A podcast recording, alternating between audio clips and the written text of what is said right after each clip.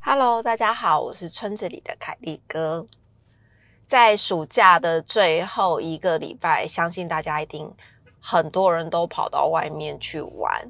那我们家呢，其实。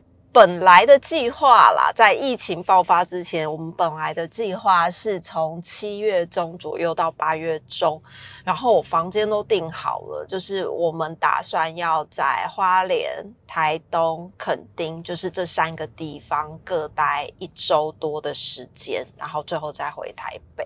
因为其实，在去年。去年开始，其实我们就没有出国旅行嘛。那到今年疫情更严重，其实更没有办法出去。到五月，真的所有的人都居家隔离，所以呃，在原本订好的房间里面，五月疫情一直严重，一直到六月。都没有趋缓。本来我们这段期间还预计要到像是小琉球，然后像是龟山岛等等的，这也全部通通都取消。原本整个夏天都要在海上度过，结果现在整个夏天都在家里度过。那在暑假最后一个礼拜，其实疫情已经开始趋缓了。那我就会发现，就是周围的很多朋友都开始。出去出门就是也是到台湾啊，到各地去旅行。那我们家基本上就是没有任何的旅行计划，因为我不是那种说冲就冲的人，就是再怎么样我就会觉得很懒惰。尤其是在家防疫这么久，我就会认为，哎，那你就最后一个礼拜在家好好的休息，不要去外面人挤人，然后天气又热。就是这几年你真的是在山上生活习惯。很少看到很多人的时候，你出去你就会觉得很肮脏。那我们基本上呢，就是没有任何的那个旅旅游的计划。后来那个因为二五的朋友在宜兰开民宿嘛，那他的民宿也开了一一年多还两年了吧？其实我有点忘记了。然后因为这个朋友跟他是非常好的朋友，在年轻的时候大家都是在一起玩的。呃，我就一直很想要去去看看他的民宿。那刚好在呃暑假的最后一个周末，我们的那个表姐表姐刚好到朋友的民宿去住。那她去住的时候，她是好像是去住了一个礼拜吧。那那个周末，我们就想说，那我们就过去那边吃个晚餐，然后就回来台北。那再去暑假的最后那个礼拜。小鹿跟小黎因为太久没有去阿妈家住了，所以他们那个礼拜就住在阿妈家。住在阿妈家之后呢，我们去接了他，就直接冲宜兰。我记得那一天是礼拜五下午两点多上，哎，两点半左右吧，离开台北，准备上高速公路。我们在交流道塞了非常久，塞到是那种动弹不得。本来的计划是礼拜六要去，但是我就觉得礼拜六应该会非常多人，所以跟二五说，那我们提前一天过去，反正也不住嘛，我们就当天来回。那我们就是礼拜五下午去，礼拜五晚上回来。结果没想到两点多这种莫名其妙的时段哦，非常塞，塞到动弹不得，就算了。我们我们。本来到宜兰可能大概一个小时左右就到了。那一天我们花了三个多小时，就是六点多到，然后那天晚上我们就在那边聊聊天呐。那你知道那个民宿朋友的民宿是呃动物友善、宠物友善民宿，所以他们家自己有养了一只柴犬。那我表姐家是带了猫去。啊，我们入住的时候还有一只非常大的巨型贵宾，哎，这几个就是都是动物，你就知道我们家很爱动物的小黎可能就会开始心花怒放。好，那我们一到那个地方呢，你知道柴犬就很乖啊，又很热情啊，我就跟小黎说：“你去摸摸看呐，宝宝朋友的那个呃柴犬很乖，不会咬人。”结果小黎就跟我说：“你又不会让我养，有什么好摸的？” 就就你让我养，我就去摸。为什么会变成交换条件？那你不要摸啊！后来那天晚上我们吃烤肉嘛，那烤肉完之后，我我们就准备要回台北。那时候九点多，因为隔天我还有工作，然后礼拜一一早，因为那天是礼拜五，礼拜一一早还有一个拍摄的工作通告是五点半，就是非常早。那我就想说，假日我要好好的准备一下。呃，就是要工作用的东西，然后可能也要早一点睡。那我根本没有打算要留在宜兰玩，但因为那个地方是民宿，所以他们就开始说服我们说：“哎，这边也有盥洗用具啊，这边也有床啊，也有刚好今天有个空房间，明天才会有客人。不然九点多了，你们回家也很晚了，还不如明天一早走。”但是坦白说，我真的没有被说动，因为我的隐形眼镜啊是完全。没有办法，那个就是我没有办法没戴眼镜，所以再怎么样我都得回家。后来九点多，我们就打算要回家的时候，小黎就说他想要留在那个民宿玩。然后我那时候就有点惊讶，我跟爸爸还有姐姐要回家了，你一个人要留在这个民宿里面住？他说对，那个因为他叫我们表姐叫姑姑嘛，他就说。那姑姑回台北的时候，再顺便送我回台北。然后我想说，姑姑还要住很多天呢，因为那天是星期五，姑姑要礼拜一才会回台北。耶。那你等于这几天都要跟他们一起住吗？他就说对。然后我想说，天哪，我觉得真是太不可思议了。他虽然他跟呃，我们之前有一起出去欧洲旅行过很长的时间。那可是回来的时候，他们比较少在一起这么密集的玩，甚至有的时候见面都还会很害羞，不太讲话。他竟然想要留下来跟他们一起住，我就觉得超讶异。那好吧，反正我就尊重他，因为车上也有他，因为他才刚从阿妈家，连家都还没回就到宜兰了，所以车上都还有他的换洗衣服衣物，所以我们就把他的衣服拿下来，然后拿下来他就。跟我们说拜拜，然后我们就回台北了。他就是一个，我觉得真的是为了动物而留下来的的人。他完全不管不管，就是爸爸妈妈跟姐姐要回台北，然后他要一个人住在那边很多天，跟姑姑一起一起玩这样子，他也很 OK。后来那几天，我看到。表姐传来的照片，因为表姐会及时实况转播嘛。天哪，我觉得那间宠物旅馆简直就是正中她的下怀。每一天都有不同的狗来，每一天呢，像是什么边境牧羊犬啊，还有本来就住在那边的那个柴犬巨型贵宾，还有这几天来了比熊啊，然后小型贵宾啊，然后等等等。就是真的很多狗，表姐每天传来的照片，她都在跟狗玩，而且还有一张照片最夸张，是她同时被柴犬、边境跟比比熊吗？还是贵宾？我忘记了，反正她就是被三种不同的狗包围，就是一个真善美的景象。她就很喜欢，接着还不止这样，你知道。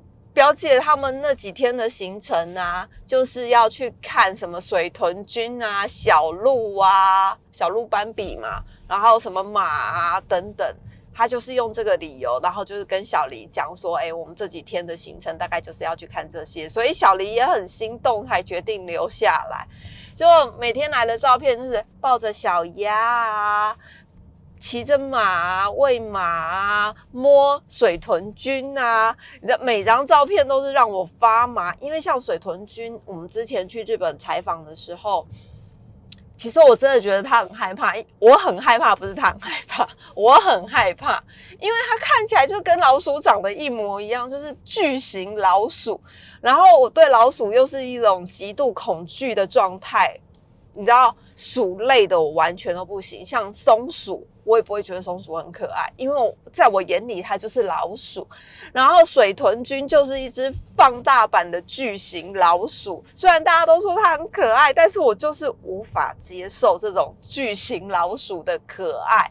然后我就看到小黎就是在那边摸水豚君，摸小鹿，然后摸小鸭，就完全是一个他的天堂，就是他的天堂啊。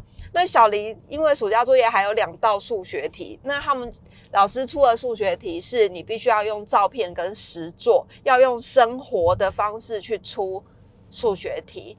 然后他就是说，他要用鸡蛋，比如说他的一盒鸡蛋是十二颗，那拿了一颗煮蛋花汤，再拿了一颗做煎蛋，请问还剩下几颗？就是这样子这样的数学题。那因为他最后一个礼拜先去住阿妈家，然后没有做这道题，接着去宜兰不做不行，因为回来就开学了，所以我表姐就带着他去做数学题。刚好我表姐是一个非常聪明的数学天才，她就是一个数学发明王，然后他就刚好也对小孩很有耐心，他自己也有一个小孩，年纪跟小黎也差不多，这样跟小鹿、小黎都差不多。所以小黎就在那个地方做了数学题，我就看我表姐真的很有耐心，她就是把水煮蛋中间破开，蛋黄挖出来，填了填了呃 cheese 进去，然后拿进去烤。然后另外一道是叫小黎去外面捡三星葱，因为民宿在三星，所以小黎就到外面去捡三星菜。哎，种在三星的一定就是三星葱吗？不是吧？还是三星葱可能是一个特别的品种，反正他就是在民宿外面的葱，他就去捡，捡完回家之后呢，就把它清洗，然后做一做了一道蛋花汤这样，然后就传照片来。后来礼拜一我们接到小黎的时候，其实这几天我看的那些照片啊，每看一次我的耳朵就很痛，然后我的头皮就一直不断的发麻，因为在。之前小黎就已经跟我讲说，他非常想要养动物，非常想要养动物，非常想要养动物，强调三次，他真的很想要养动物，一天到晚在威胁我，他要搬出去。他常常跟我，我就问他说：“哎，你要搬去哪？”他说：“你对面。”我说：“对面有住人啊，有住阿公。”就是另外一个邻居叫阿公这样子，然后他就说：“哦，那阿公过几年，他们可能就会去养老院，房子就空出来了，所以我就可以搬到对面去。”我想说，你连邻居的后路你都想好，邻居人家也没有说要去养老院呐，为什么会把人家邻居的后路想好，然后房子你要接收呢？结果他这次回来之后啊，他就跟我讲说，他以后长大，他要把那个。阿生叔叔，阿生叔叔就是二五的朋友。他说我要把阿生叔叔的民宿买下来，我就说阿生叔叔还很年轻，你要把他的民宿买下来，他要去哪？他说过几年我长大，他就要去养老院了，所以我要接管他的民宿，他想还要接管他的民宿。然后后来呢？你知道，我觉得他真的超级奇妙的，我真的是受不了他。他从一上车哦。到我家的那一段路，刚好那个时间点就是塞车，塞了两个小时。他整个在车上不断的用靠雕啊碎碎念，念到后来快到家的最后十分钟睡着了。小鹿就说：“刮噪的人终于睡着了。”你知道他在念的时候，二五跟小鹿都不会出声，因为如果他们两个一出声。肯定会被刁到体无完肤，那能反驳他的就只有我，因为我皮比较厚，没有在怕的。他就开始念，他就说：“我这几天遇过最乖的狗狗就是边境牧羊犬，它真的又乖又聪明又不会乱叫。我这几天看到了很多狗都会乱叫，它就不会乱叫，而且都一直很镇定这样。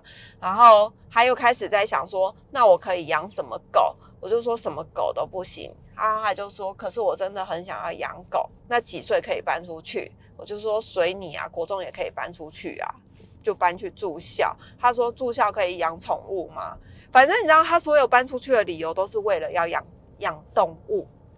好，那那天在车上已经念了两个小时了。回家之后呢，我就弄饭给他吃，他又开始眼眶红咯，然后眼眶红又开始用靠雕啊说，为什么？我都不可以养动物，我觉得那个动物真的很乖，我会好好的照顾它。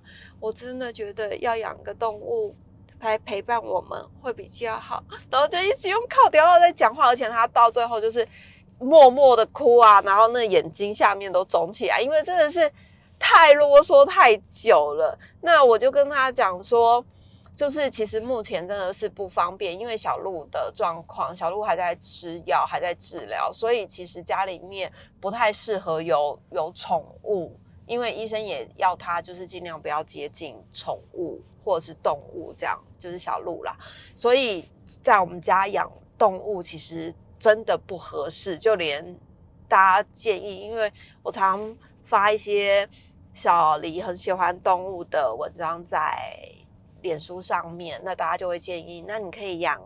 仓鼠啊，仓鼠很小啊，但是其实所有的动物身上都会有一些些的呃细菌，但那些细菌可能对我们正常人来说是无所谓的，没有影响的。可是对小鹿这种在治疗中的孩子来说，其实风险还是会比较大一点点。那基本上这几年我们。真的不考虑，就算以后考虑，那就是以后再说。不过我觉得那以后可能就是小黎真的还是要再大一点，但是大一点他可能有不同的生活圈。虽然他真的很喜欢很喜欢动物啦，那他从很小以前吧，就是这几年这几年对对动物的爱日渐剧增。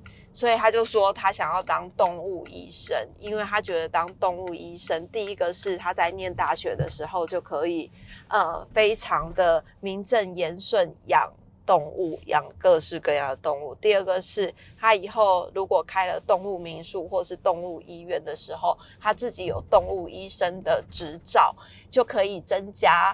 动物主人对它的信任度跟好感度，然后想想的好远哦，就是怎么这么会规划？结果那一天呢，你知道快要开学了，因为他回来之后隔天隔两天就开学了嘛。那因为。已经从五月防疫在家，我习惯被人伺候，因为他在家，我就会请他帮我，比如说准备早餐啊、泡咖啡啊、切水果啊，就是他可以帮我做的事情太多了，甚至呃，有时候我真的是懒在三楼的时候，我就会请他去帮我煮午餐。就是煮一些泡面啊，或是弄一些什么简单的东西上来喂食我。就他要去上学，我们两个在一起这么久的时间，他要去上学，我就很不能接受。因为大家开学的板上都是妈那个妈妈开心的不得了，但是我家是我真的很不能接受他去上学。然后那天呃开学的前一个晚上，我就看他在收拾东西，我就跟他说：“天哪，我好不想要开学哦，不然你在家陪我好了。”他就说好啊，那我休学啊。我就说嗯好啊，那你休学。他说那我休学以后我要做什么？我就说做啃老族。他就说啃老族是什么？呃，啃老族就是那个花爸爸妈妈的钱这样。然后他就跟我说，那如果我当啃老族，我就不能没有念书，我就不能当动物医生了。那我还是去上学好了。他是很实际的人呐。然后我就跟他说好啊，那你去上学，那你好好的去上学。为了为了他的梦想，他可以放弃一切，你知道？感觉他的个性其实跟我还蛮像的啦，就是，呃，你你出去了就当做是不见了，回来了就当做是捡到了。因为我也没想到他竟然愿意就是一个人留在宜兰那么多天，啊住了三三天三夜吧，就玩了那么多天。完全都不会想念家人，也不会打电话回家，然后一个人也过得很好，就啊，好吧，我觉得那宠物民宿真的可以考虑一下，让小黎去打工度假，每年的寒暑假就把他送到宜兰的动物民宿去，然后他在那边。反正他也很爱整理，他也很会整理呀，他也可以做早餐啊，只是不是那么好看，但是他也可以弄得漂漂亮亮、干干净净的，然后就到那个地方去，被他热爱的动物们包围，这样。他今天早上跟我讲了一个我觉得还蛮妙的理论，他说他们去宜兰的一个鸭的农场。那那个鸭的农场，他就说，我觉得这个鸭子的农场主人非常的聪明。然后他说了一个，就是呃，什么类似就是转换率很高的一个农场啊。他说，这农场的主人呢，去买了一批小鸭，把这个小鸭呢养成大鸭，大鸭会生小鸭，然后呢，大鸭再生蛋，大鸭老了在。趁他死之前，赶快帮他拿去做一些什么鸭肉啊、鸭翅啊、鸭脚啊，这样，然后还可以卖给客人。那他这些呢，小鸭就是他就卖饲料，而且他买来的饲料卖给客人，他又可以赚一笔。所以呢，客人就买了他的饲料喂小鸭，帮他把小鸭喂成大鸭，然后再帮他把大鸭喂成老鸭，然后最后呢，主人做完了那个料理之后，再把这些肉卖给客人。然后他就说，这个农场的主人非常聪明，从头到尾都是用别人的钱在赚钱。然后我想说，哇塞，他看的好透彻哦，就是怎么会结论出这个理论来？我就觉得还蛮妙，还蛮有趣的，好吧？小黎的最后一个就是呃，暑假的最后一周，应该就是他过得最开心的一周。祝他顺利的变成动物医生，下次见，拜拜。